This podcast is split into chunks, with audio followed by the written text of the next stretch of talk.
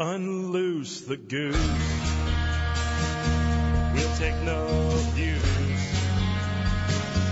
Your paradigm's run out of time and we've got no use. Unloose the goose. Greetings. This is Unloose the Goose, episode 59. We're talking about all things homesteading, and we're actually talking with one of our geese here, one of you all in the community, um, Mr. Rob Kaiser. He is uh, from allaroundgrowthpodcast.com. Is that right? All around growth, po- bro- uh, all around growth podcast.com. Yep. It's And he's it's actually sharing with us yep. his experiences in homesteading. We're going to be basically talking. Go ahead. you go ahead. I'll follow up. No, I want I want to get the website right. Yeah. Oh, all around all growth growth dot po- bu- uh, all around growth pod- dot buzzsprout dot com. All around growth dot dot buzzsprout dot com. Very cool. All around Correct. growth dot buzzsprout dot com. Awesome. We have a little bit of a lag, so we'll we'll work on that. Um, but thanks for being here, Rob. I'm looking forward to getting into the sauce. Uh, right, right, Nicole. Um, but let's start all off about the with sauce you know our usual. It's all about the sauce. Uh, what's our our usual format is that we end up talking about a little bit of current events and then we dive into our main topic again, which is homesteading. So um, basically, you know, we've got a couple things that have gone on. Uh, nobody knows what the potato in chief is really saying, and if there is an executive order or not. Nobody's been able to find it. So this vax mandate, you know, doesn't seem to be much of a mandate, more of a coercion and ramblings of an old senile um, geriatric patient. However, Nicole informed me that OSHA is starting to put together language around this. Nicole, would you uh, fill us in on what that language is? This is great that I'm being called on to fill you in on this because I've 100% not read the language. I've 100% read an article that said OSHA released draft language, and that's where we're at. That's the last update I've heard. I, I've been really busy getting ready for some uh, an event I'm doing this weekend, and I was speaking at an event last weekend, so I've literally been like focused all about me and not about everything else, and have not looked at it. So uh, that's what I know. So there is no no regulation around it yet, but it looks like they're trying. Yeah. And we did have the Southwest incident where they did they they implemented a mandate, said they were going to stop paying people who were not not vaxxed, even if they had applied for an exception and that was still in review. And then within it seems like hours, but it might have been an actual whole day. They reversed, and now they're no longer putting people on unpaid leave for that. Yeah, no, it took some time. That, that's right. It took some time for that to happen. And I did a whole episode on baseline about it. Basically, what happened was Southwest was like, "Hey, you guys can't, uh, you guys can't get paid if you don't get the the nanobots."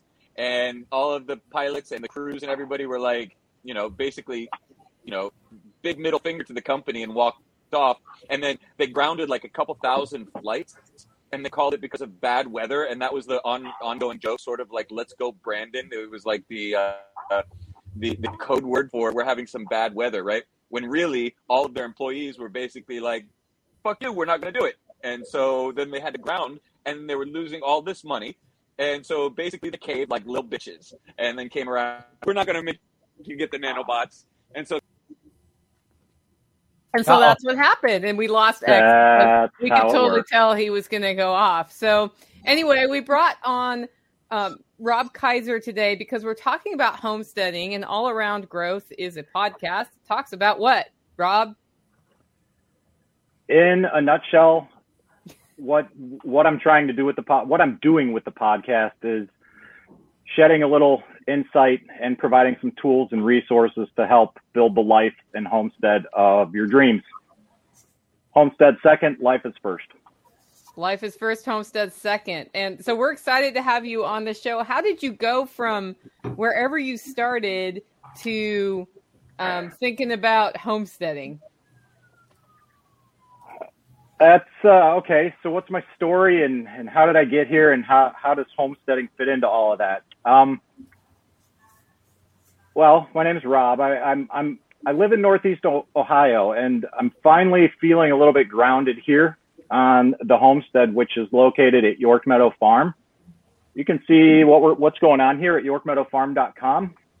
and uh, I landed here years ago after uh, pretty much a, a nomadic gypsy-like lifestyle in my 20s and 30s. And but to provide some context, for over 20 years, I've worked in multiple facets of the green industry all across the country, and really, you know, went from laborer and worked myself into what I thought was the perfect career path in the corporate world.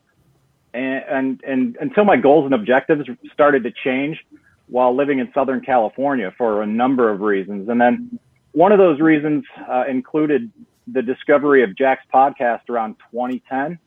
And shortly thereafter, I began utilizing a lot of what I was learning there in conjunction with what I was learning elsewhere to put together my own exit strategy and get back here to Ohio to help my parents develop some raw land that they had recently purchased a few years prior. And um, in a nutshell, that's that's it. Uh, things also changed. Um, my perspective, that is, because in the in part of the exit strategy to get me back here included one last project in the uh, north central Texas area, and um, during that project, I had I previously had a vacation scheduled, and to make a long story short, after a backcountry trip in Utah in late 2013, I ended up in a coma. And um, that really put some that helped me gain a lot of perspective about what is important in life. And with all the problems that are going on i I've, I've continued to make plans. I've continued to adjust my plans and really think twice about why i'm doing that after that experience. So here we are a few years later uh, made a bunch of bad decisions in the process chasing other people's dreams and going deeply into debt. And uh, that led to a second burnout. And um, all of those experiences combined are basically what comprises the All Around Growth podcast. Just sharing my experience and giving back what was effectively freely given to me. Hell yeah! I love folks that uh, learn about freedom and, and get motivated to act through uh, Jack's podcast because it's just he's you know he's he's a realist he's hard hitting. He doesn't sugarcoat things, but it's always it comes back to getting shit done. So I appreciate that you were inspired by that, that you decided to shift your lifestyle, and then I also appreciate that you're sharing with people uh, some of the tips and strategies and, and what you've learned. Yeah, it's it, if anything, it's a long, slow. It it can be a long, slow process. There's a lot of people, and, and, and, and more often than not, a lot of the people that we look to and see as mentors, we, we see all the good, and it looks as though they've done things really quick. But when I think about things and reflect back on things, this has been a decade long process. I'm 44, and I've really spent a quarter of my life trying to to, to get in this groove and, and, and, and sometimes it feels like a grind and yeah, Jack's podcast and, and this community, um, and all of the little sub communities are are really what's are a big part of what's helped keep keep things going for me up here and in here. Yep. X is back. X is back in in the house again. X, can we hear you? Check one two. Sorry about that, guys. I all think, right. Uh, I pissed my CAA agent. I'm off. returning the scepter to you of moderation. It's all you. Oh no, John was doing a great job too. I, I think uh, the I think what we were chatting about was uh, what happened with Southwest, but I'm happy to go in. That you, I'm glad you kind of moved it over to, to Rob and what, what he's been doing. And John, yeah, you're you're totally right. There's like a whole community. You're one on one. Nicole, like we all, you know, are are doers. Um, my kids were in volleyball, and the, the coach said there are three types of people in the world: those who make things happen, those who watch things happen, and those who wonder what the fuck is happening and I think we're all we're all on on that part of like we are all makers of things that happen, right? No, And no, we're really all inspiring. wondering what the fuck happened, X. I mean. Oftentimes, Oftentimes, right? We're, we're, we're usually making things happen because we're wondering what the fuck is happening. Um, Yeah. So, Rob, you, you, you mentioned in your, your adventure that you, you know, you were tired of working in the grind. And I think, um, you know, it really helps to see people like Jack, like John, like Nicole, who are, who are doing something in their own lives and making, you know, changes in their own lives. And, um, what I'd like to know from you is what was the biggest hurdle or the biggest uh, challenge that you faced when you made that transition, right? Uh, the biggest hurdle or the biggest trans, um, the biggest hurdle during that transition was, was undoubtedly going through that uh, medical experience where I ended up in the hospital in a coma for several days. I, I had a plan in place. I was executing the plan and that, that, that threw a monkey wrench in the works. However, um, with that said, uh, just just six months after that experience, part of the plan included Permaculture Voices Conference, uh, the first one, I think, where we met initially, um, Yep, yep. you and I, and I, I, despite all the all the challenges with everything that was going on, I, I made a point to attend that and the next one and the next one and any number of conferences during those years as well. And um, y- you know, hurdles become a lot easier when you've got a strong community around you to help lift you up and support you. And Nicole, you kind of talked about that on your thought of the walk. You know that that that all these people around us, uh, it's, it's not our competition. We're all doing this because we have a bigger, broader picture in mind of what it is that we're working towards, Yeah, I and we all we, we all lift and raise each other up. we can totally have some fun, healthy competition. Like if you're raising pigs and I'm raising pigs, who does a more efficient job of that, and like give each other crap about that? That's awesome.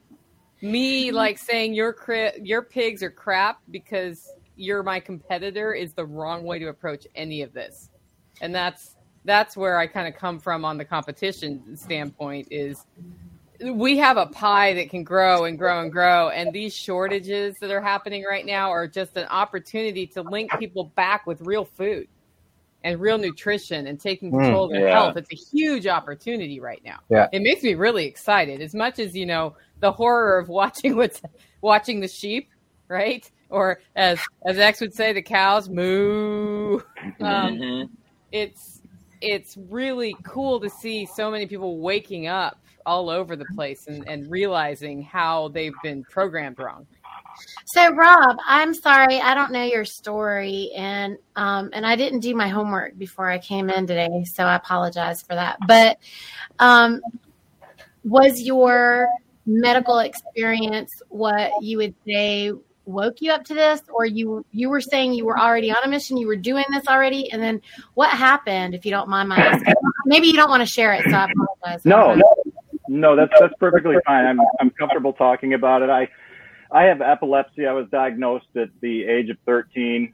Don't know why. I have uh, I don't know why I have seizures. We've been unable to determine the the root cause, and and I'm I'm I'm still undergoing some some work with functional medicine to try and work through that in conjunction with some other things. But what happened in a nutshell was um, I in the process of, of getting back here, I was just, I was, I was grinding. I was working. I was putting in a lot of hours. I wasn't taking care of myself. And since stress is one of the triggers of seizures, Sure. um, I was, I was having them repeatedly. I probably shouldn't have been on the project in the first place. Uh, I probably, I definitely shouldn't have taken that vacation or the, or the trip to the backcountry in Utah. But, uh, when we were driving back to Denver, I was, I just, uh, my friend thought I was sleeping. I was having seizures, slumped over in the front seat for, for hours on end. And, and basically they, they had to, uh, medically induce me into a coma with propofol to control, alt delete my brain to get it out. So Yeah. I, I was already in the process of like, that was kind of the final phase of the exit strategy to get back here from California to Ohio. Uh, needless to say that expedited the, the, the process. Sure. Well, I think it's fascinating that um, a lot of us have arrived in this moment due to some health crisis, either with ourselves or with someone in our family. So, yeah. Yeah, if anything, it just really clarified what like what's important. I mean, I I I had previously been working on this corporate career path and and and and year a year or two prior to that experience, coming home, spending time with family, talking about plans in the future. That's what that's what got the idea in mind, uh, in my mind. And but but when that happened, it, things things like that, I guess, put life in perspective and really help you understand what is of value in life and what isn't. I was just having that conversation with one of the members here because they are having issues at schools with their, you know, high school children. And they're saying, you know, like they really need their kids to be able to, like, this is supposedly the most important time in school. And I said, is it? Is it? Because if we're talking about these times, then, you know, I said, isn't it more important for them to get their priorities straight, to have some skills? Um, I don't know that it's as important as university or anything like that, unless you just want them to go get a job, which I think all of us would agree is probably not the way. There's all these other alternatives. And so, you know, those moms were like, you know, yes, we know that this is the direction that we want to go in. And also, how do we get our spouses and extended family on board, especially when they're all asleep and we're in the middle of this time when there's already so much division for all these other reasons that they feel like they would just be adding more one more thing. And I, I mean, I don't know how many people out there right now who are listening to us have this conversation are in the same boat. I mean, I have a teenager who's in high school. It's like a real um, challenge when, you know, I don't know if you guys have heard recently that in schools, there's some teachers that are taping masks to the faces of the kids so they'll stop pulling them down. Did you hear about that? Yeah. Oh yeah. I saw that. Yeah. I think it's like none of this is going to be easy, and the the lifestyle that we sovereign human beings um, is such that it's going to take a lot of work, and it's radically different from the status quo, and we're going to have to make sacrifices in certain areas and a lot of people like we're doing this this Extend Build Land Summit, and a lot of people are like, "Well, I can't leave the city because my parents are here, or because my job is here, A, B, and C." And, and one thing I encourage people to do is like be conscious of the competing values uh, that you have in your life, right? So freedom is one value, but also convenience or connection to family is another value.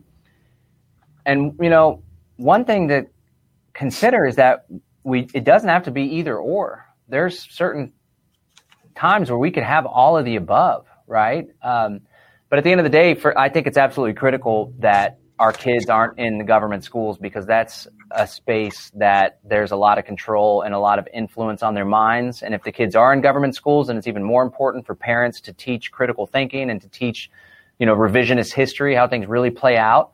But if you do have a desire to pull the kids out of government school, then it all starts with making a decision to do that and then coming up with a plan and a strategy to make that happen. Even if it takes a semester, even if it takes two semesters, uh, I just think it's important that we're really pulling out of as many of these institutions as we possibly can.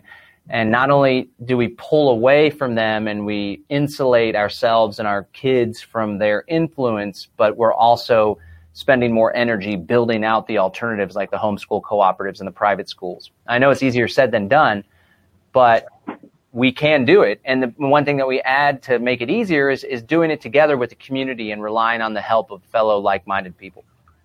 Yeah. Yeah, that's huge. If you're going to say no to something, having something to say yes to is super critical. Yeah.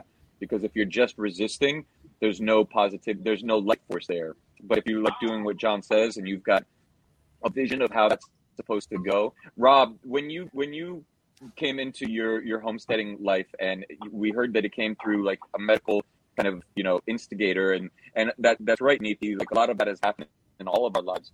Um you know some kind of discomfort gets us to actually change some kind of anger some kind of frustration some kind of real discomfort. So rob for you did you do you have a vision? Have you been building a positive vision of like this is how i want my house to be this is what i want to be growing? A lot of that uh envisioned for you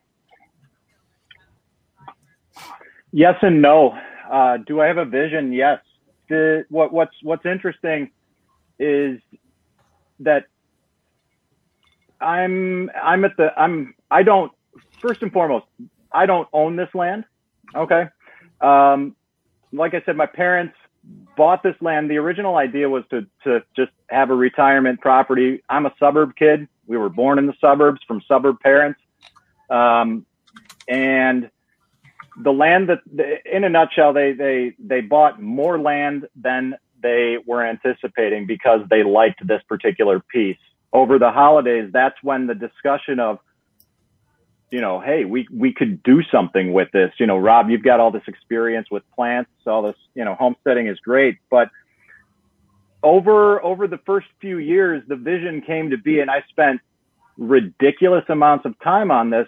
That was where taking every yes, it was good to go to these conferences and talk with everybody, assemble information and put it together in a plan. But that plan's got to be appropriate to your context and it wasn't appropriate to mine. That's why I burn out. That's why I went into debt. That's why I, I experienced failure after failure. But that's all part of the learning process and that vision has changed. We've got people here working with us now that weren't a part of that uh, five years ago. Um, we've got a tenant farmer here now. Uh, it, it, helps us. It helps him. And, um, and, and there's been more of a realization in, in that vision that I can't do things the way that I was trying to do them. I need Cody. I need to learn what my parents are doing and I need to take a lot of what I'm doing and delegate that out because, you know, uh, some of that work is just better, better suited for other people. And there's, uh, you know, to get your vision to actually come to fruition, you have to learn what you're good at, what you can do, what you shouldn't do, and then learn how to how to balance it all. It's, it's, it's, it's a real good balancing act. So yes, there is a vision. Has it changed? Hell yeah. And I'm sure it's going to continue to change. You know, yeah. it, it's funny that, that you bring that up because a lot of people will ask me how I keep up on my homestead by myself. And the answer is I don't. um, homesteading by yourself looks a lot different than what we're doing here. And if I didn't have four households around me and my mom coming in to help with processing and all of those things, I would have a much scaled back lifestyle here yep. from the homesteading perspective. And I think it's important that we're honest about that with people. Absolutely. People think I'm going to oh rotate oh all these animals and I'm going to grow all the vegetables totally. and I'm going to preserve everything. And oh my God, I'm never going to sleep.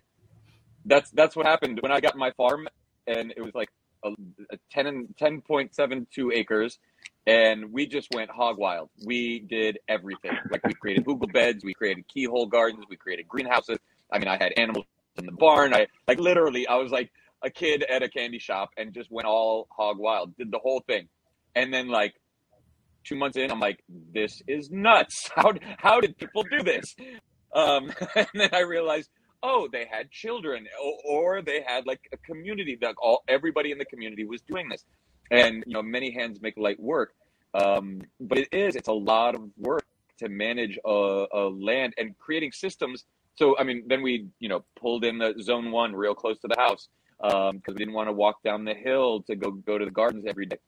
You know, you just but the only way you find these things was to actually do them, right? and even that was a fun exploration and a process of learning to the point where it's like, okay, now I understand the systems that are super critical um, to our survival, like you know, some animal husbandry, some good veggies, uh, microgreens, clean water, you know, power power making, and then you know how to make those super efficient in a small plot, right? Um, enough that, that that we can get by. So, Rob, are you doing any any animal husbandry? I know Neethi and uh, and Nicole are uh, John. You probably you just got a farm. Congratulations, by the way. Yay! I saw your posts. That's really that's really amazing. Good job. Thanks. Are you doing uh, any animal husbandry? What are you planning on doing there? Here, right now, we we currently are not. A few years ago, before we, while we were still renting and saving up money to actually get out here, we took a stab at running ducks because we have a we have a, a nice pond. Uh, had predator issues because we weren't living out here. Three years, um, I definitely want to have ducks again. And if I can pull it off, I'd like to do another NRCS EQIP grant for fencing. And uh, we've got a two acre parcel that's ideal for sheep, and I'd like to get some hair sheep out there. Um, whether or not all that can be done in three years, I don't know, but I'd at- at least like to have some birds. Yeah, that's good. What about you, John? What's your plan? I, th- I think he was referencing me. Um, so we just bought a 10 acre homestead. We closed about five months ago. Super excited about that. I very ambitiously laid out a giant tarp, two giant tarps. Um, it was really like a painter's kind of uh, tarp. Yeah, yeah.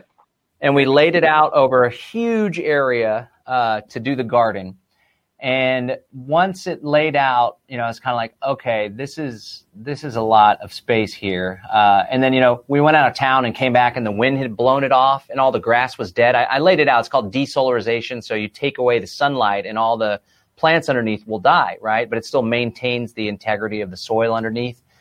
And so we pulled it out, and for the longest time, it just sat there. And sure enough, some grass came back. But uh, to echo what you guys were talking about earlier, it wasn't until we hosted a work party. Uh, six people came over from the local Freedom Cell network, and that's finally where we started to dig the garden beds and lay down the cardboard. And now we have three beds. Uh, my intention is to get a big old fence around the whole area, so then we can just slowly but surely do row crops, make it real easy on ourselves. But for now, we have these little hoop gardens uh, with the netting because we have a horse on the property. To answer your question, we're not going to eat the horse, of course, but it's a, a beautiful, friendly horse there. It's like a big dog. It just walks over to get pet. My daughter braids its hair. It's really cool.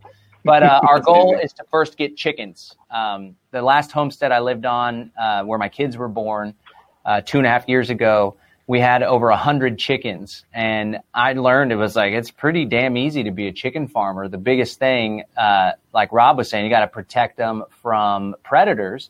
Uh, that's the Yeah. most difficult thing, in my opinion. They just, they're- I think having chickens is a lot easier than growing vegetables, in my opinion.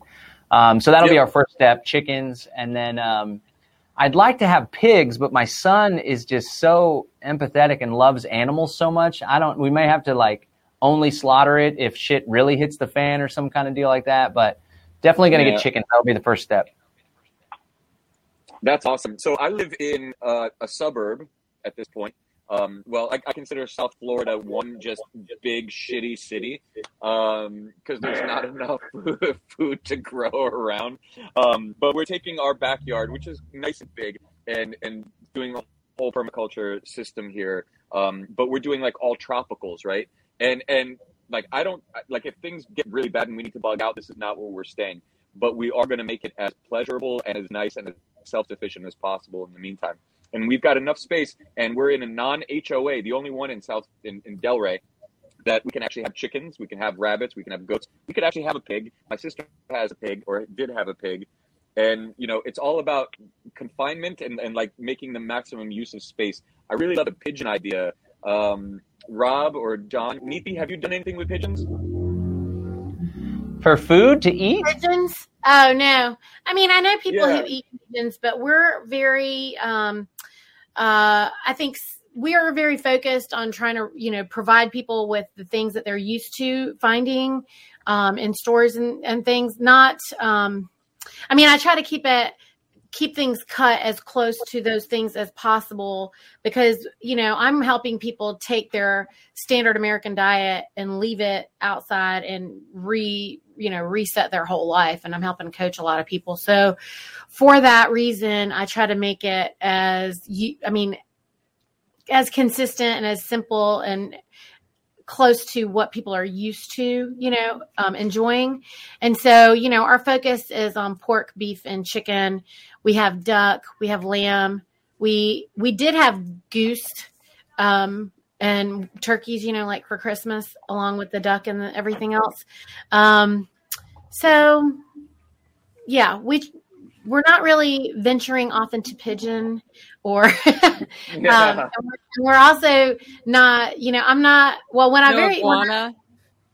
no iguana or turtle or Oh, we got plenty of iguanas here. Yeah.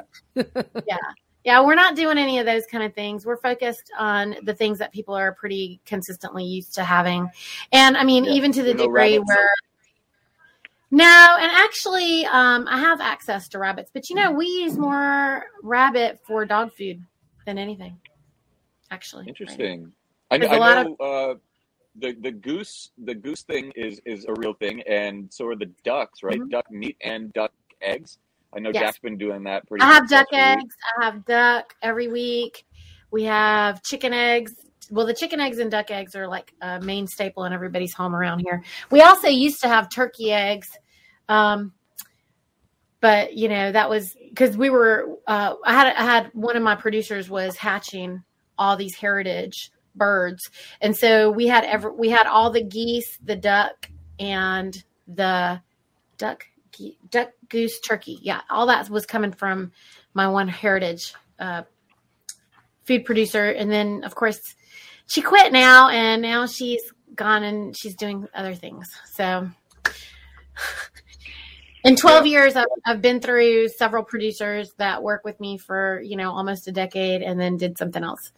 Yes, duck, duck, goose. Yeah. You Definitely. totally went. Duck, you said it. I could not. I could not. Yeah. not type that. You know, you know what? What I've learned that um, that that is really cool that people might be able to appreciate and might look forward to maybe trying this Thanksgiving is we learned from one of our members that you should, you know, fry a duck and then a goose and then a turkey because the fat from the duck stays, you know, in the pan in the pot and then the goose releases even more and then the flavors that go through it Ooh.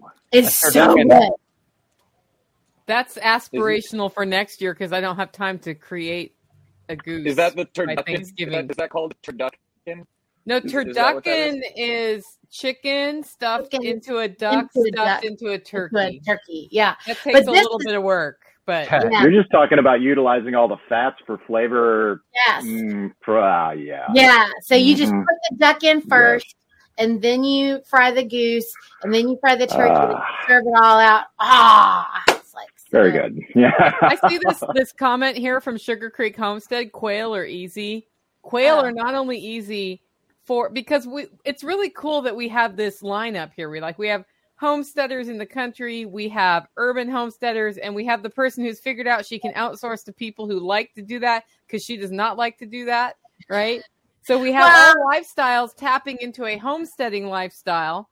It with their best talents because because what Neethi does is she sells all this stuff for these people who don't want to sell stuff and and on an urban homestead quail are great rabbits are great and they're quiet Yep. and they make meat it you know Yep. you can do this anywhere Yeah.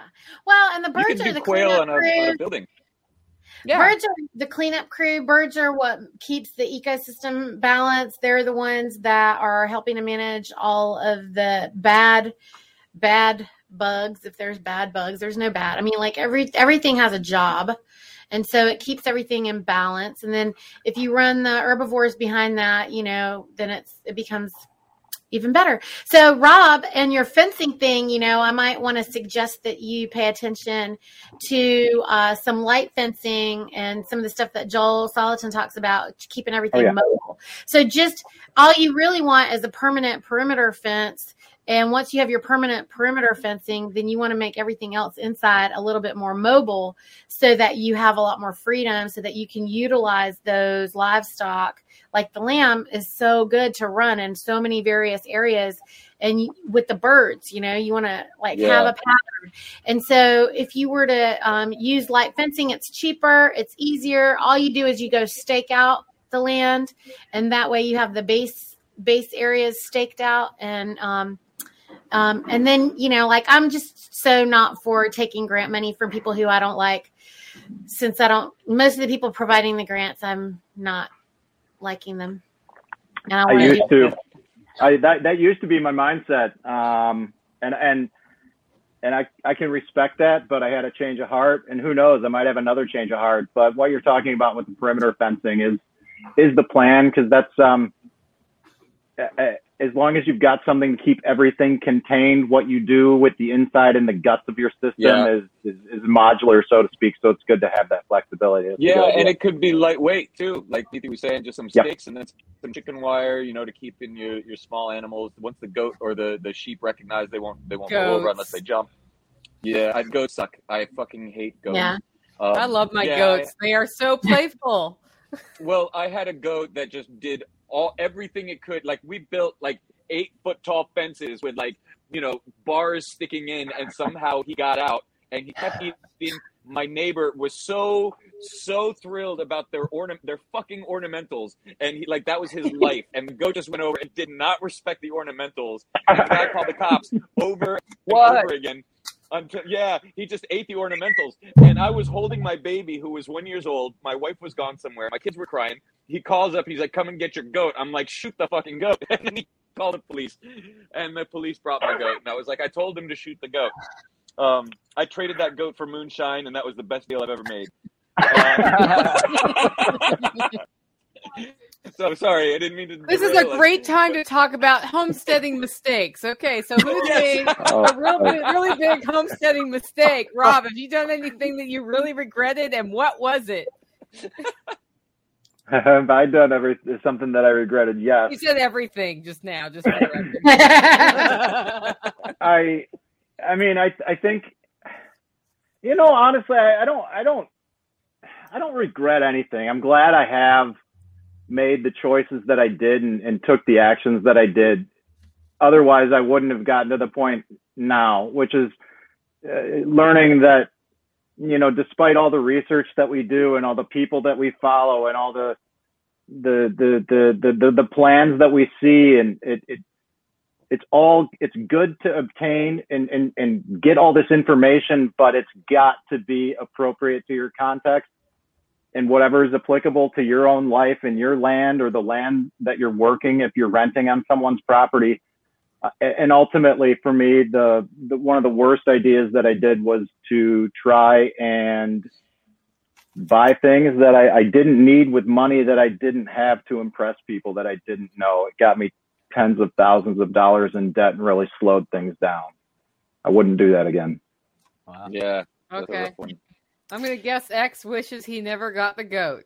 Anything else? No, again, the, the, the moonshine was amazing. My wife really wanted goats. I'm like, okay, you get the goats, and and and I, I really like the moonshine. It was it was like right there in the holler, you know, real, real uh, Western North Carolina moonshine. So it was worth it in the end. Nice. John, John, have you had time to make stupid homestead mistakes? Uh, yeah, well, I lived on a homestead for two years. That's where my kids were born. We did a home birth, and the biggest mistake that I made, which ended up being a pretty pretty major one, was uh, we built a whole lot of gardens and food production systems on a property that we were renting. Which I, I think Rob said earlier that they were renting their place. So I would make sure that you have a long-term lease if that's what you're doing and make sure that you maintain really solid relationships with the landlord because we were on a month-to-month lease which was really foolish looking back the house had some issues my ex-wife was a little militant in her manner with the landlord and after we built like 16 giant hugelkultur gardens and like 10 uh, maybe six cinder block beds and we had 100 chickens there uh, the landlord decided to give us the boot. And we had built a community Oh. around it. Everyone was super resentful. Uh, we had to move into an apartment, and that Oh. basically like started sowing the seeds of the destruction of my marriage, and everything fell apart Oh at that God. point. But so Oh, that's why it's really important for me to own and, and control as much as possible in my life. Well, you know, I don't homestead, but I have a very expensive education too. It costs, you know, right around a quarter million dollars. You know, we were in brick and mortar and trying to think that we were creating like this really cool, fun, you know, marketplace for everybody to get everything regenerative and all this medicinal food. And everybody thought I was like Harris Teeter and they made assumptions that you know there's all these uh, all this money to be made with these big margins with real food because you know and i'm like oh, okay this is not the way. And i was actually I, I mean i invested in everything that you would do to create a space that is very professional you know like a regular business. But i think a lot of people don't realize or know that our system is so uh, inverted and there's I mean, the what everybody believe like when you're buying food in a grocery store, actually, you're never paying for the food. You're just paying for wholesale distribution. And what you're actually supporting is corporatocracy that is making their money out of the medical realm. And at the same time, there's all this, um, you know, human rights that are being violated to bring you this food that you think is everywhere that's not anywhere. So, um, for all you homesteaders out there, I mean, I don't know, are all the homesteaders interested in trying to do that as a business? I don't think so, right? Like mostly it's just to control your own and produce for yourself. I, I think it depends. So a lot of people do want to make a profit off of of of what we're producing, but we mostly just I mean like where what got me into homesteading was that I could not find good food that I could pay for. Yeah. And and actually originally in Tennessee I couldn't even find it even though it was here. It was just hard to find. Yep. And I thought like my health is worth it, so I started growing food and then that led to another thing where it was like chickens before I had infrastructure and then ducks Yep. before I had infrastructure and then goats before I had infrastructure. You see a pattern here? Yes. Yes. Infrastructure. I make- There's no money I for don't the put infrastructure in. I have like I have a pasture of Mars right now on Uh-huh. my homestead where the pigs are, and we're just now starting to rotate them after a whole year of having pigs here. So you can imagine what that looks like, right? Yeah. Yeah. I finally got them rotated, but it's because I've been so militant about the quality of the food you get at the grocery store that I'm like, I'm done. I'd rather have pigs raised on Mars at my place than Yeah. whatever the hell that is they have at the store. And So, Rob, brings up a I, I really mean, great do you see how all of us have had these PhD uh, price tagged educations? it's like by the time it's all over with, you know, this. Are, I mean, we are we have like a PhD in whatever, whatever it Yeah. is that we're doing. But it also brings up a great point. It's like a lot of people buy houses or rent houses, and they become like the biggest expense of the of the of the individual. What we're ta- talking about with homesteading, and this is something that Jack brings up a lot too, and I think each one of us here, you know, uh, adhere to it as well. Is that what can you produce?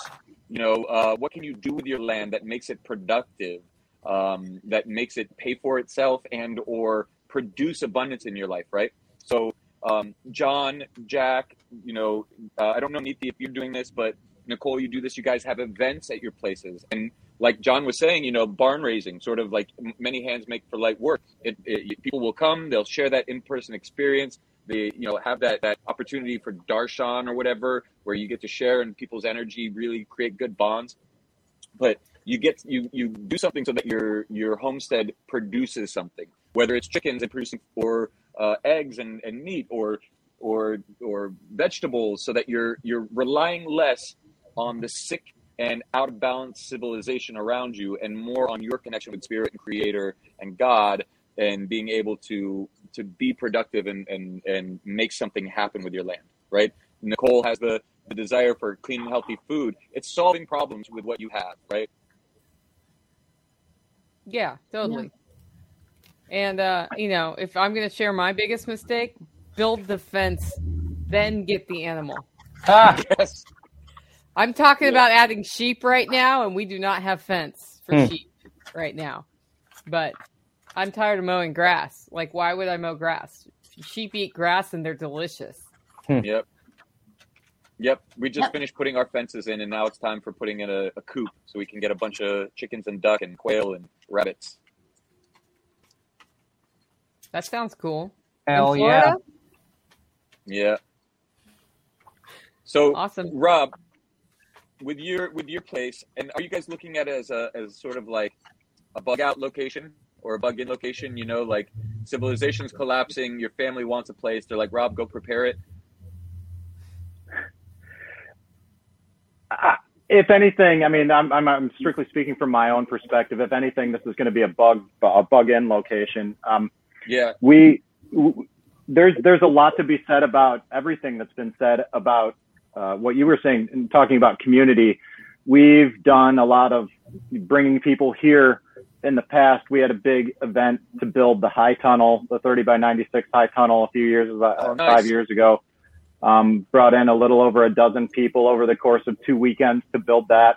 And um, a few years ago, some of our friends, people that I buy beef from, they wanted to bring in the farmstead meat smith from out out west in Washington, Vashon Island, and they didn't have a place because they were in the process of building their own homestead. Our place wasn't quite done, but the barn was, so we brought everybody here and had a big beef butchering workshop here. Um, the, the the the part of the I think what's I, I what a this is something that's been brewing in my head for for for a few minutes, and I, I want to throw this out there because I think it's important. You may not own land. I don't own land. For a long time, I didn't own land. For a long time, I also lived in places that didn't have anything available to me in order to, to, to homestead. But I knew that's something that I wanted to do. I knew at some point in my life I would be able to. And even if things don't work out here in the long run, what I'm doing is I'm actively building a skill set. And I didn't do that on my own land or where I lived. Uh, in the past, I went out to other people's farms and volunteered my time in exchange for produce. There's, there's, you know, took care of uh, chickens where I was at in one place I lived in, in exchange to lower the rent. There's, there's all sorts of things that you can do to grow your skill set in the interim if you're not in a position to uh, where you want to be. Because the more I learn, the more I realize I don't think I'm ever going to get to where I want to be. People are always asking me why I'm like what exactly it is that I'm doing, but I, I and I don't know. I don't even know how to answer it. It's just that I'm not satisfied. I want a homestead because I don't feel confident about the future or the direction the thing that things are moving in the future. Right. And even though that this is a long, slow process, it's paying off because skills are being gained, communities are being built, networks are being formed, and should things get to that point where they do get that bad, you know, sooner than later, having these systems in place or at least working on getting them established now is going to be critical for when that time comes. And you don't have to have land. You don't have to have any of that to do ev- everything you want to do. They're just obstacles and you can work around them. So Rob So brings lot it back our- to the the show content, like homesteading as a solution. That's yep, cool. Yep. And and one of the things that I was just about to mention was uh, woofing, right? Uh, Uh, yeah. worldwide organic farm workers on organic farms. We had a lot of woofers, and this goes to the many hands make light work thing. If you have a resource like land, you know you can set up tiny houses or tents, even camping, and woofers will come and work on your land for free in exchange for a place to be. Kind of like what Rob was doing. I've done that. My wife and family, we did that um, at a time, and then we had woofers come to our fam, our farm. So this might be an option for those of you out there who don't own a homestead yet, but want to try the lifestyle, try the you know experience it. You know, go become a member of Woofer Woofers. Um, there's a website that you can go to. It's www.oofers.com, um, or just look up www.oof uh, on Google or DuckDuckGo, and um, take a look at that. That there's opportunities all around the world, literally, and part some are in communities, some are on far, family farms and homesteads, and get to know the options that are out there and see if this lifestyle is good for you. Right, trying it out. John, have you guys had any woofers yet? No, we haven't. We uh, our goal is to have eight households living on the property. Right now, we have our household, and we have our first community member. He uh, uh, lives in a. He created. He got a U-Haul and turned it into a house. And he normally travels wow. all around the country, but he's he's right. hunkered down with us in Central Texas. So um, we don't have woofers. Um, I have this this like block where I want to build community and I want to do like big events at our property, but I'm also hesitant of the general public and folks getting involved that aren't yet vetted in part because I've been burned before and also I got my two kids on the property and Yep, and yep. I- I've been doing activism and organizing for 19 years now and I know that the number one thing that can cause uh, that can sow the seeds of disrupt, disruption is uh, infighting and, and personality differences. That's why I'm super conscious about who who I do business with and who's in my little inner circle of freedom cell type stuff. So that's that's one of my concerns. I don't know if it's hindering me from growth or if it's protecting me from sustainable growth. That may just be a little more work. No, that's We a had great to- we point. had to There's consider balance that to be too. struck there. Go ahead, Neethi. we had we had to consider it because we were going you know we had woofers that we were wanting to open up you know the farms for. And even here at the csa like we wanted to be able to work with people. But the problem is that a lot of the woofers just don't want to stay for you know like you want they need to be trained first of all. Are they Yep. capable of doing the work? And you know training people is expensive and um, you know a, lo- a lot of the the things with the woofers that that we experienced was that you know like they have to be interested in building what it is that we're building and Yeah. and we don't have the, we are we're we're we have too much going on to give a free education and that's really what that experience we're, we're bigger than that i guess is Yeah, I would say if you're gonna go and woof at anybody's farm, do your best and give it your all because it really is a hit or miss. As a farm owner who's had a lot of woofers come through, um, there were some really, really great ones, some lifelong friends, right? And then there Mhm. were some that were just like, how soon can I get these people off my farm, right? Like, either, like Yeah. my wife was super, super pregnant, and uh, there were these two young woofers, and it was like a big bag of feed, like a 50 pound, 50 pound bag of feed, right? And and she was like, you know, big.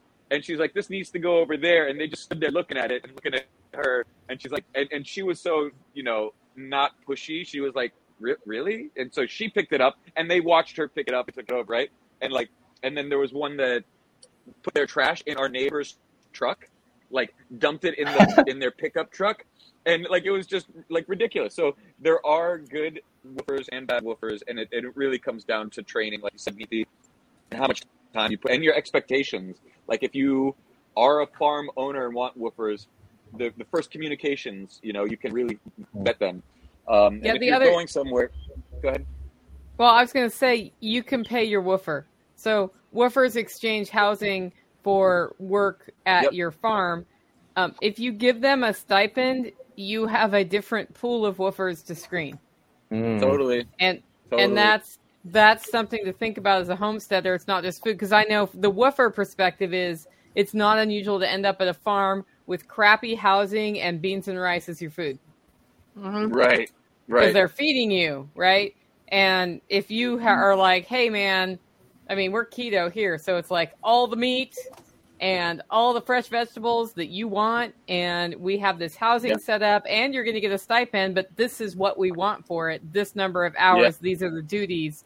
I think I think that helps set you up for success, so that you have clear expectations. Real, yeah, real and- and quick, was- another option. Go, Rob. Yeah. Go go ahead. Oh, I was just going to say, whooping is certainly a solid option. It's not the only option. One of the things over the years, I mean, I'm I'm I'm almost like a, a green industry guy. Yeah, I, I've helped castrate pigs and I've helped move animals and I've had, but that's not my that's not my my primary skill set. But to learn a, a, different things and to expand my skill set, I, I I navigated and managed to find different jobs where I could get paid to learn this stuff, and then negotiate with my employer to learn more things that they didn't really expect that they would be paying me for, but they agreed to it. So I, I imagine um, that that that that this could be done with animals or whatever homesteading skills that you want to learn. It may require bouncing around and doing a little bit of this, a little bit of that, moving and shaking. But if you're willing to do that for the long game, you you can most likely make a halfway decent living gaining skills that are going to be beneficial in the long run. Yeah, that brings up a good point that somebody said in the chat. By the time they learn their skills, they bounce because you know a lot of the times Right. they're in there just to learn those skills, right? Um, Right. The other thing is, is That's like, that free education that we're not willing to provide. Like- yeah, Nicole, we know, went like- to the we went to the same model that you're talking about. We started with free ones, and then we're like, you know, we want real good ones. And then at, at one point, it was like we were having people pay rent who were living there, and then we were paying them for work. And that's that's basically when I started uh, permacredits and Fire On, right? Because I was like, how do I disintermediate Okay. the state, pay my people, and have them pay rent, and doing a value exchange in our community? and then that's that's what birthed the whole fire on movement really um, and and once that really took off I, I, I stopped focusing on the homestead um, and so now it, it's almost like i'm getting that itch to, to get back out into the country and, and rebuild that um, so I'm, I'm wondering rob like you, you you're like I'm I'm dissatisfied with the world. I, I'm I'm still trying to figure out what I want. Do you? What, what is your ultimate vision? And, and then John, I'm going to ask you the same thing. I think Nicole and Neethi, you guys can follow up at the end with that. The ultimate vision that food, food self sufficient. the the the ultimate hmm, that's a good question um just just just to spitball i guess the, the, the best idea that comes to mind right now the ultimate vision is to to take this piece of land just it, it was raw land and half of it was conventionally farmed to take it from what it was and to turn it into something that could potentially be a legacy in the family to provide a place for people to come and learn and see what and how uh, farming, if you will, uh, is, is done in an unconventional way, but in a healthy way, in a regenerative way. And uh, you know, part of that vision is include nieces and nephews, but also, you know, subscribing to the agritourism bit and working with local schools to to to turn this into a facility where kids can come and grow and learn, but ultimately just be able to provide for the family for the long run. That's that's the vision. Just to to create a, a, a more healthy, positive, and beneficial world for the lives of people that I love and, and they love. Right That's on. brilliant. That's that's it. Yeah, John. What about you?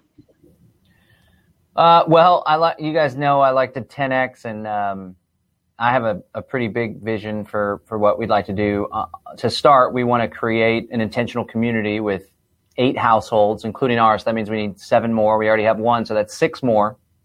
And what we want to do is create What's a the cost replica. in buy-in? Sorry to interrupt. What's the cost in buy-in? You have to build your own Oh, so yeah, yeah, that's another struggle that I had. Um, my fiance really wanted to do like a cooperatively owned thing where we're all equal community members, but back to my realization that I've mentioned earlier that you know infighting no, and yeah. differences. So I was like, the first one, you know, the first property I do, I'm going to raise my kids here. It's going to be my home, the first home I've bought. Uh, I want to be in charge. You know, there's that George Bush quote. He said, uh, "It'd be a heck of a lot easier if it was a dictatorship, just as long as I'm the dictator." So that's what. Um, not to me, not to say that you know it, that it's going to be like all I'm controlling everything, but the first our property, we're going to have folks that rent. So they'll either rent a spot and bring their own RV kind of setup, or we're going to purchase tiny homes uh, or yurts or whatever, and then people can rent. Um, but this is like an experiment, so we want to create a replicatable model. And my fiance and I, we just Yep. filed the LLC. We haven't got it started yet, but our goal is to bring together investors so we can purchase large swaths of land, 50, 100 acres plus, and then take that land and subdivide it and sell, and then add infrastructure like power and uh, septic tanks, and then sell those subdivided properties, but then hold Mhm. back maybe 10 or 20 acres. And on that 10 or 20 acres, we do a similar setup where it's eight, uh, it's like a micro community, right? And so that's something I want to do. Yep. And then I learned that Elon Musk with Tesla, he started by selling this roadster and started selling the expensive cars so he could bring the money in so he could make the mass producible Model Y, uh, Model Y and Model 3, which I thought was really fascinating. So we want to do that. We want to sell it at, in a capitalistic sense to earn a lot of profit. And then my ultimate goal is to amass enough capital so that we can be the lender to help people that are like minded that maybe don't fit the traditional mold that a bank expects. We can help them get financing. And the ultimate, ultimate goal is to help our people exit the cities, build scores and scores and scores of intentional communities and rural communities and homesteads outside of the city and then link them all up in a confederation of sorts with trade routes, mutual defense compacts, and together we can collectively opt out of the bullshit and form our own free society.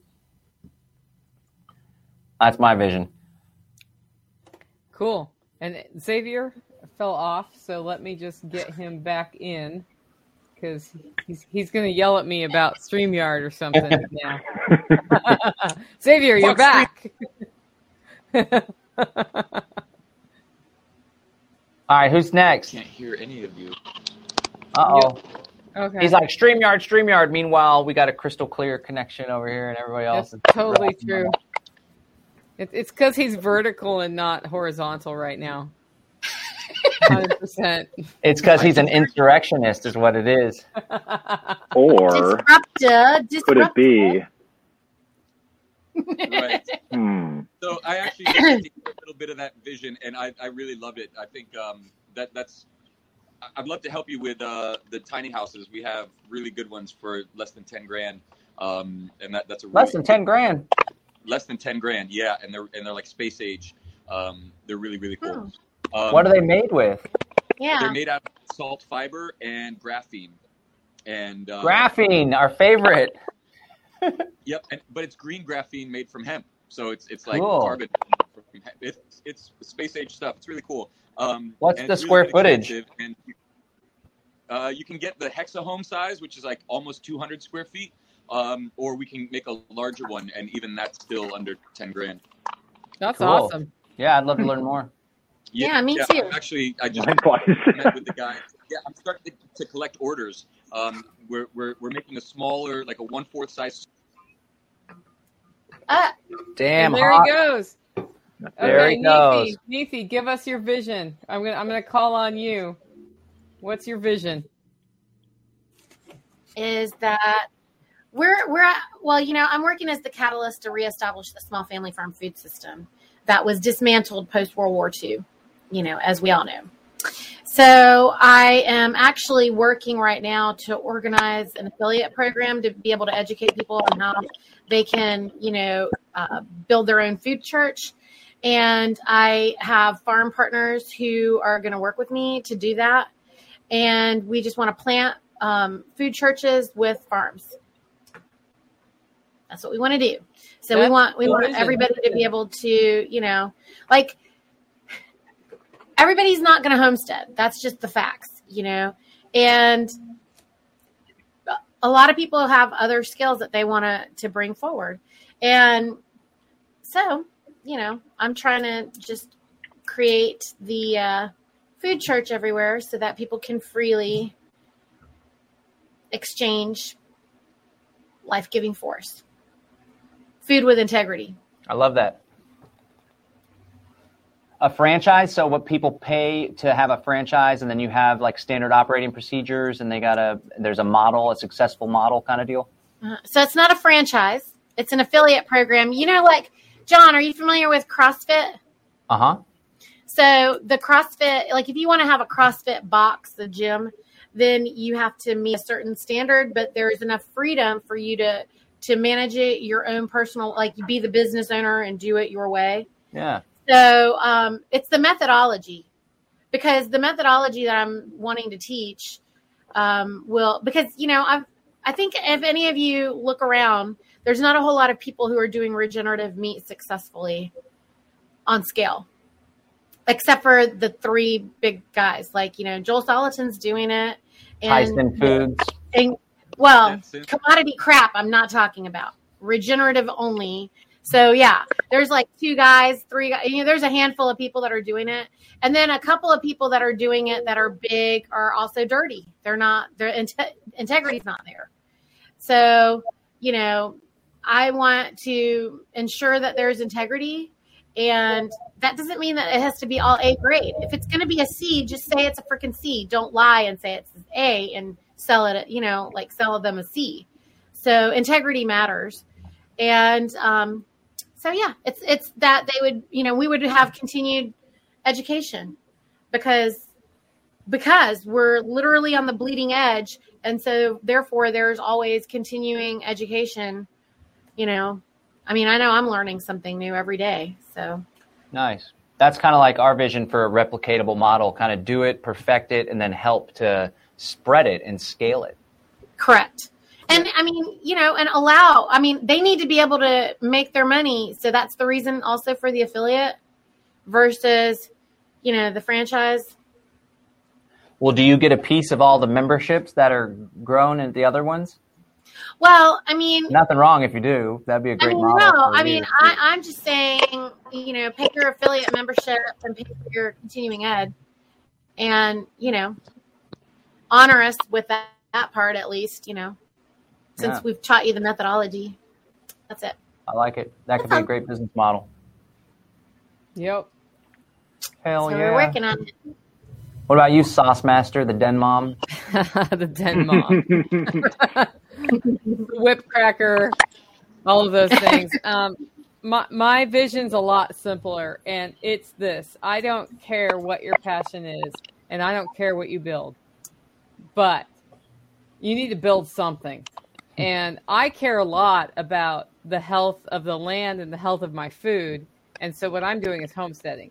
And what I can do is show you a how to create a lifetime vision and purpose and strategy to get you to your goal whatever that is i don't care if you live in an apartment in manhattan or you live in a suburb in portland oregon or you live on a homestead like i do or you're doing the meat church like Neethi is whatever that is i want to help you own your life and live the life you love no matter what anybody else thinks about it. Because the biggest flaw I see in our society is people are living up to expectations of everybody else and they don't give any care about what they really want and what their passion is. So when you can find your passion and live your passion, that's freedom. No matter what anybody says, you go for it, that's freedom. And my freedom looks different than your freedom, but we can all coexist in in our different levels of of what we choose to do. And then from there, what we do here at the Holler Homestead is we want to provide a model and a training center and a support network for people who want to take control of their lives. So we come here, we deal with psychological problems, we deal with all of the things we've learned, lessons learned in homesteading and raising meat and all of those things, right?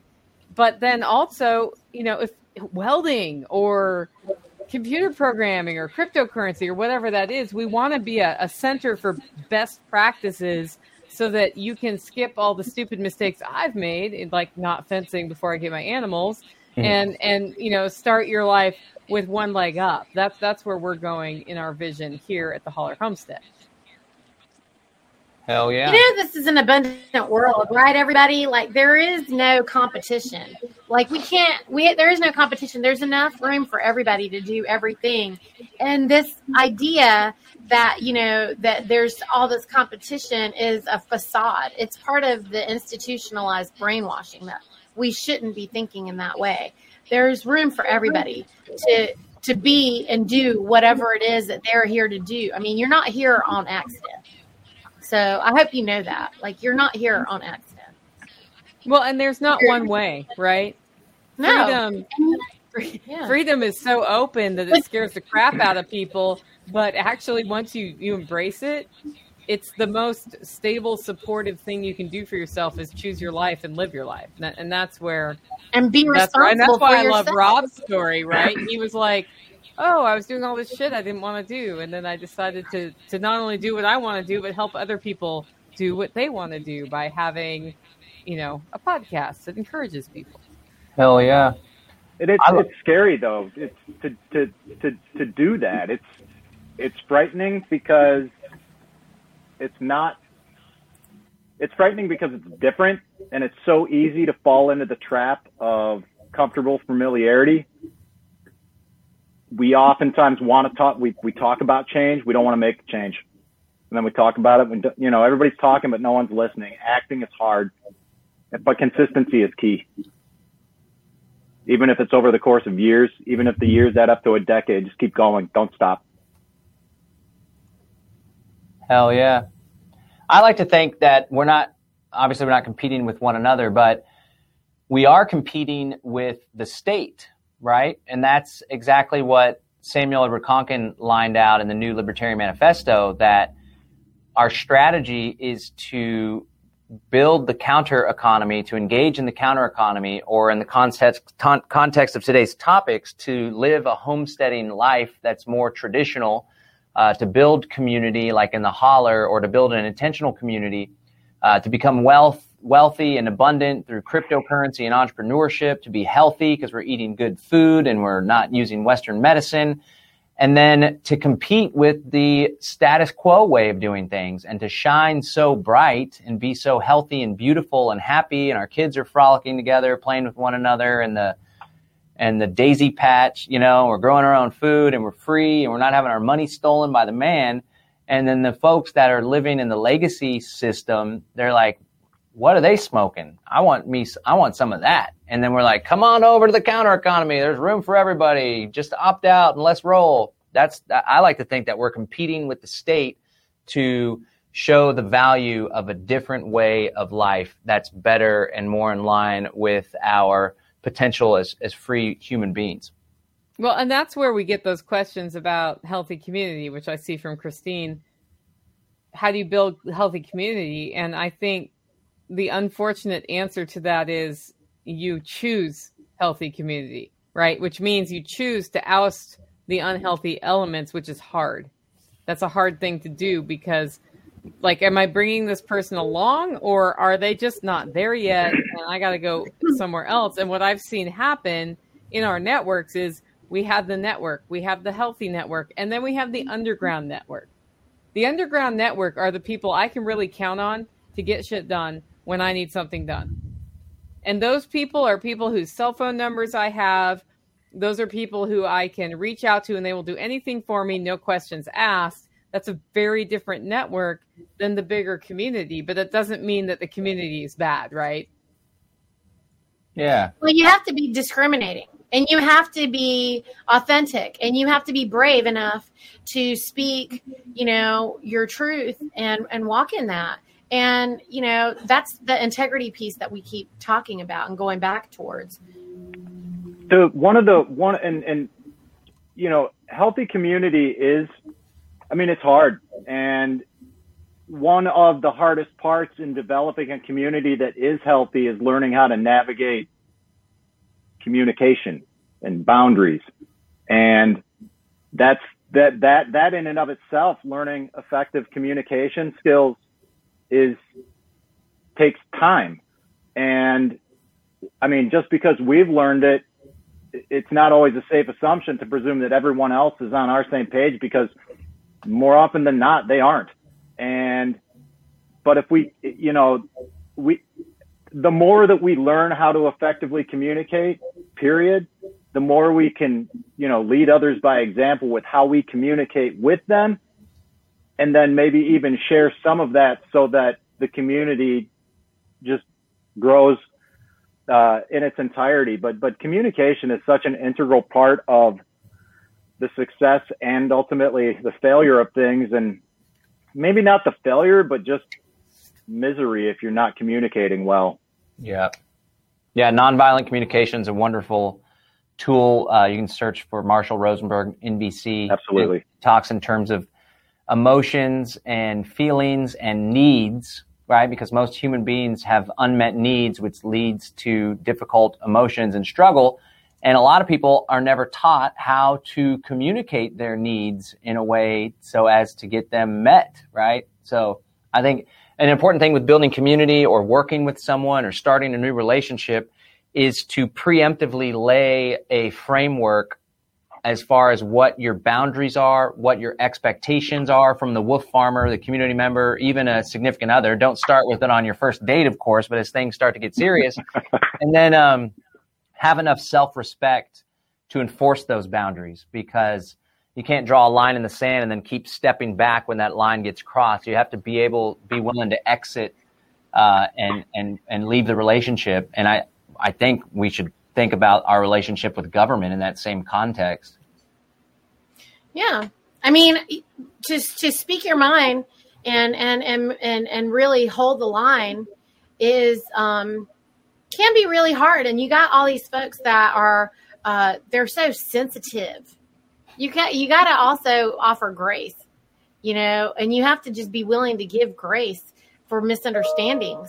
And that's something that I find that a lot of people right now aren't willing to do. I mean, when we were growing up, it was not a big deal for me to just say to my friend, "Hey, you hurt my feelings. You hurt my feelings." And then my friend would be like, "Oh, I'm sorry. I didn't want to hurt your feelings." I, I didn't know I hurt your feelings. And we don't have to figure out how we hurt the feelings and all this other stuff. We just were like, oh, I'm sorry. Here's a hug. Can we just move on? And we just did. But like right now, you got all these folks who got to like freaking sort it all out and reliving it and rehashing it. Maybe just might not be. Sometimes you just got to let it go. Sometimes you just have to be like, can we just hug it out and just, can it just be over now? And let's just go to the next thing. letting it go and giving people grace is really important because, you know, I wouldn't have listened to myself five years ago. And chances are they're not, you, you know, five years from now, they're not going to be listening to the ideas that they have now. So, uh, take that for what it's worth. I mean, uh, uh, we are all constantly changing. I think the only thing that the, uh, differentiates people like us and those in the audience from a lot of the people that we have these challenges with or that we're aware of that and they are not yet. But the more grace we give them, the sooner they may be. This is a really good quest- question from Christine. Vetting is critical, but I can't get more than three people to attend a weekly meeting. How do we get the? How do we vet in a pool that small? Mm. Well, it's I mean, easier in some ways yeah. when you have a small group like that. Yeah. I one thing, uh, a great tip that I have for folks for vetting is uh, to work on a project together. So you know, going to a meeting and having a social setting that's great, but add a little bit of stress to the equation. So maybe you guys host a little uh, meeting or like a speech or something, or you invite someone that'll teach about aquaponics or whatever, and you work together to execute that event. And just then you can kind of feel people out as you're doing something together. And ideally, if as a test, maybe some stress arises or some problem happens or the venue pulls out at the last minute or something, then you kind of see what people are really like, what their true colors are when a little bit of stress and tension is added to the equation. And you can know like, okay, they, we rolled through that well. We communicated. That was great. Or if they like freak out and get all angry or badmouth you or whatever, then you have an early signal that it's no good. I, So I here's want to the- know I- how many people will show up to a monthly event instead, or a monthly meeting versus a weekly. Yeah, it's always good Uh, monthly. It, well, the consistency is so something with regard to vetting is is is cool, and I, I presume that you know we're getting what what are these weekly meetings that we're talking about anyways? Are we talking about like freedom cell meetings? Are we talking about uh, I, I don't know for context, but you know, so if there's a uh, if, if if you want to, Christine, drop a, drop a comment and kind of identify what kind of meetings you're talking about. But for me, before long before I got involved in the Freedom Cell Network, and long before I was involved in some other things that I'm doing now, I knew that community was something that I wanted to be a part of. And even though I'm not Mr. Ultra religious guy, I generally, I feel that people who generally are in, uh, you know, good people of good heart and mind, they attend church and they do volunteer work. So I started attending a church and I, and I explored a bunch of different options within the community locally in terms of what would be a good fit for me and how I wanted to spend my time volunteering.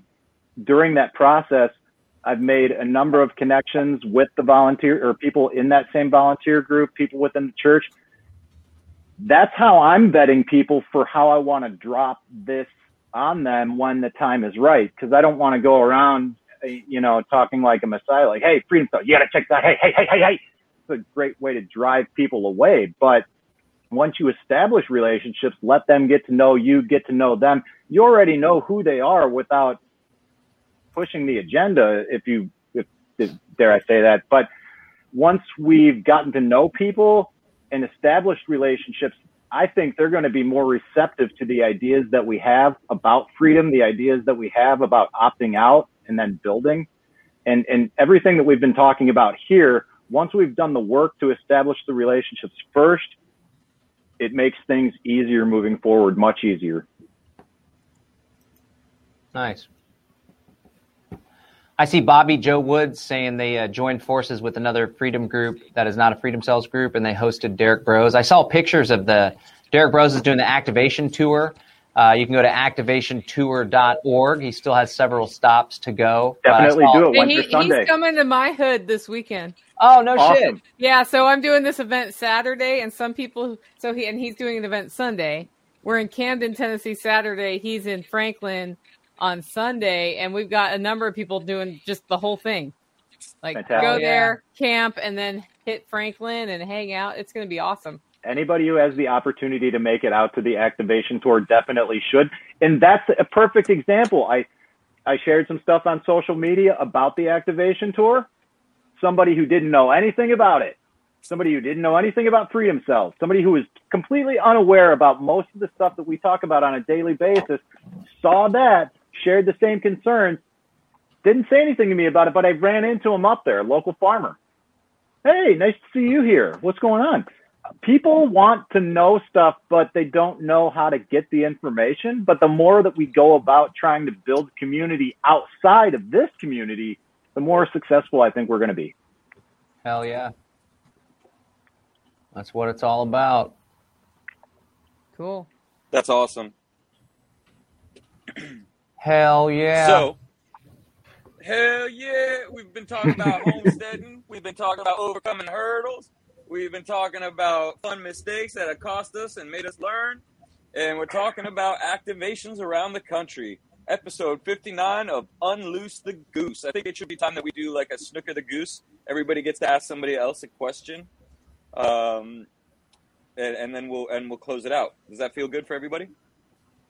Sounds Sure. good to me.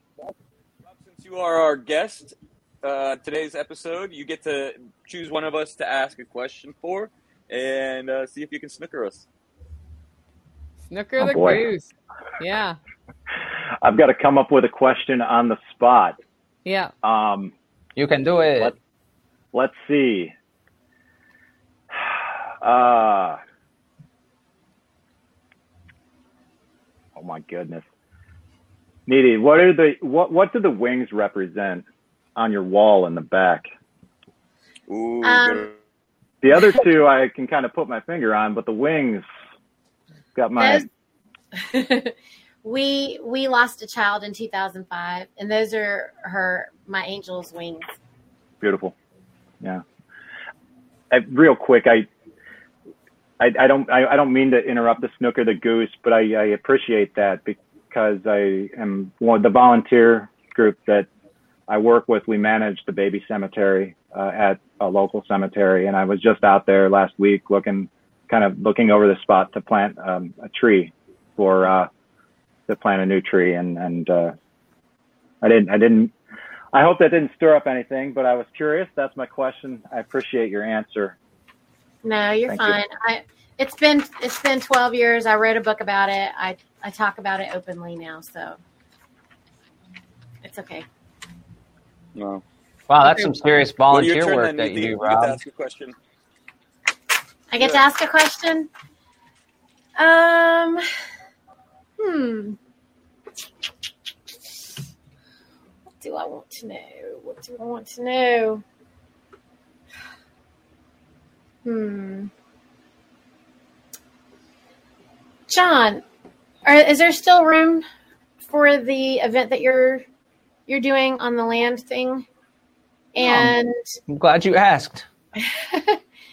and the and I don't understand. I would like some clarification um, on is it a Saturday and a Sunday thing, and also I think Saturday is the free thing or something, and something's a paid thing, and I don't really understand.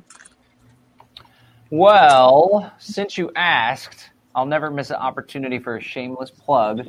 Uh, we're doing a free summit. Saturday is absolutely free. It's called the Exit and Build Land Summit. And we're going to be talking about exactly what we talked about today, providing a lot of tips and strategies.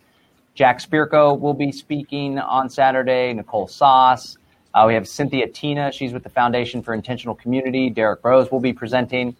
And the whole idea is to help people uh, to learn how to exit the cities and build resilient communities, whether it's an intentional community where they own the same property together, or it's like in the holler where there's everyone has their own home, but they all do community together and support one another.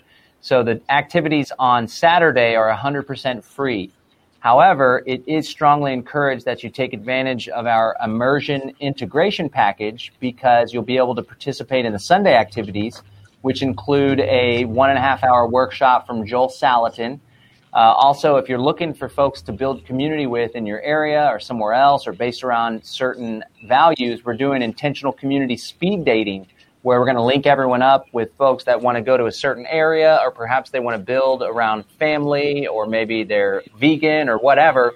We're going to help people to link up and find one another. So I think that's going to be extremely valuable. The Sunday activities are paid, but you do get a digital download of all the Saturday and Sunday stuff that's taking place.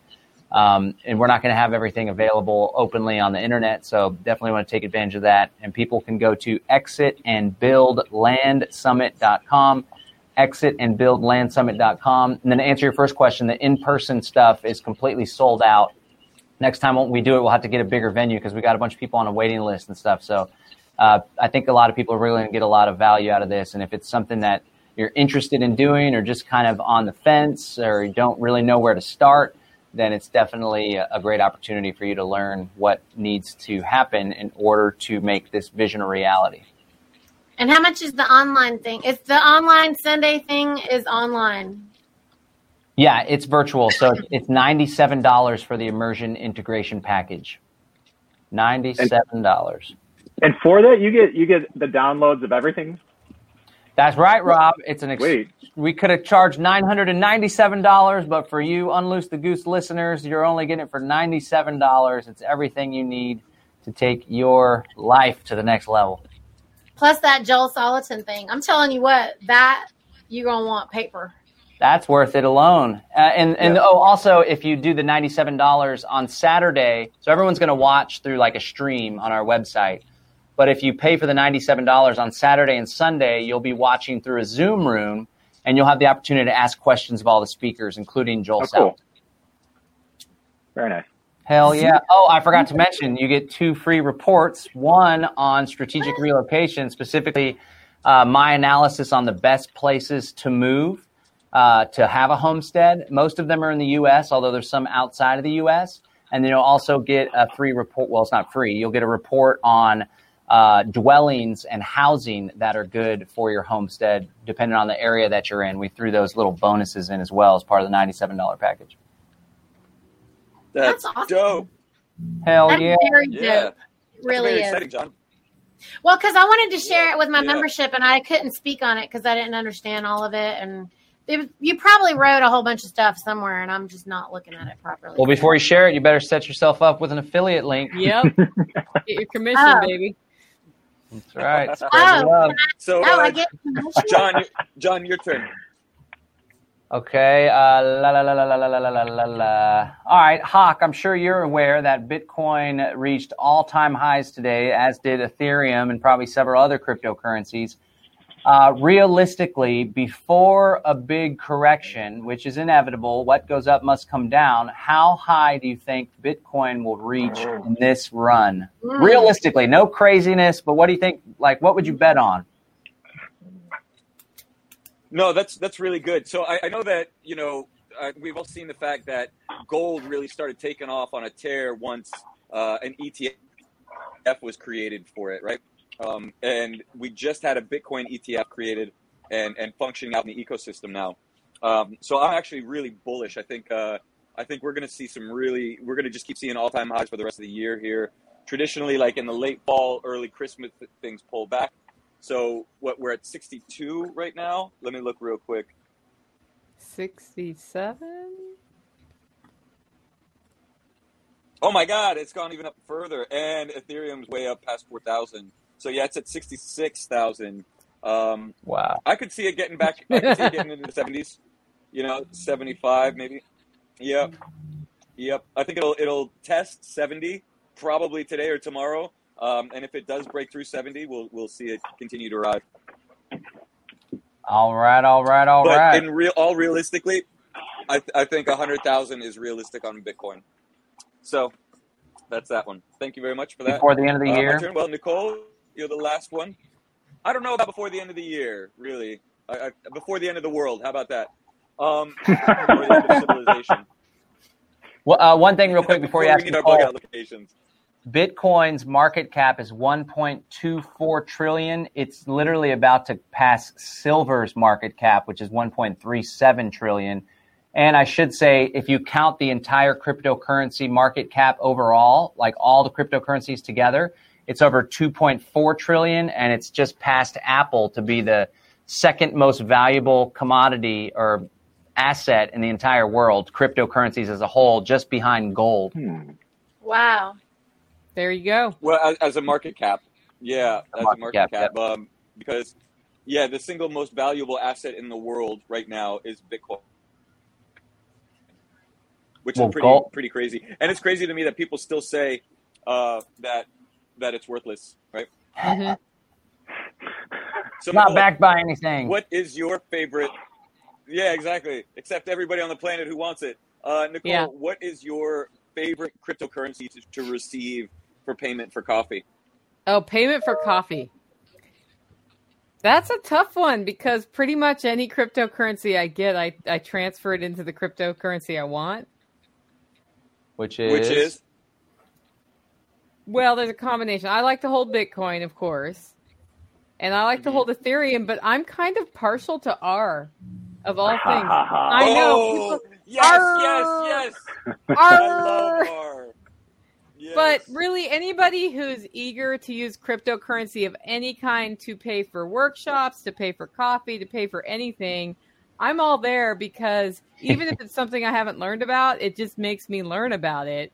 And if it's if it's something I've never heard of and I don't want to keep it, like it's a shit coin that I don't want to mess with, I'll just transfer it immediately into one of the places where I would hodl that. But but I think what's more important about that is empowering people to learn how easy it is to transact in cryptocurrency for simple things. Bitcoin honestly isn't the best way to buy my coffee because of the scale of slow. what you yeah. pay in transaction fees, so Bitcoin Cash or whatever. But you can buy coffee with cryptocurrency and I will send it to you. And it happens like that. Okay, and so- that's badass. John, like I just I just had Yeah. to chase somebody around for days over a like a check. It took three weeks because the check was written wrong and all these things. And and that's like in in contrast to I just swipe the phone and it's done. Bam. It, what about from going from crypto to fiat? What's your favorite uh, system? Is it Coinbase? Is it Uphold? Like, what do you use? I use Coinbase when I do that. I never do that anymore. I've stopped doing that. Yeah, yeah, yeah. What about I you, just John? I don't even need to because the whole point i with cryptocurrency for me is to uh, establish To an ecosystem in my life, an economic system where I'm using it and taking it. And so I used to Mm. Yeah, take yeah. it out through Coinbase, but I'm like an old lady, so that's why I do that. But I don't I don't know what I'd use now because I just haven't had to. Yeah. There's What a about you, John? question, you like you guys. uh, Uphold? I haven't tried Uphold. I, w- I actually am working with John because I want to borrow from my cryptocurrency at some point. Yeah, Hell yeah. I want to do the DeFi thing because I think that's where it's going rather than sell That's it, borrow up. against it, and pay it back. I used DeFi recently for the down payment on our new uh, Tesla Model 3 Performance. Which, when I bring that up now, I get so much hate from my audience. They're like, "Oh my God, you bought a Tesla! I can't take you seriously. It's the Illuminati car."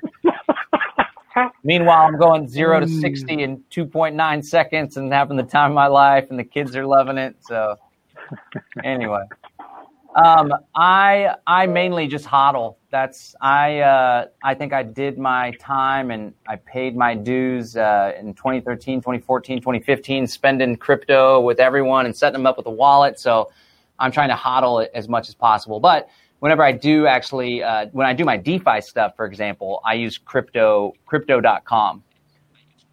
Yeah. And then when people pay, if they're willing to pay the transaction fee, last time I checked, it was like $3. Now that crypto's going gangbusters, maybe it's Mhm. more, but $3 for Bitcoin seems, you know, reasonable. Um, but Bitcoin Cash is most definitely, in my opinion, the best cryptocurrency to use for commerce, in my opinion.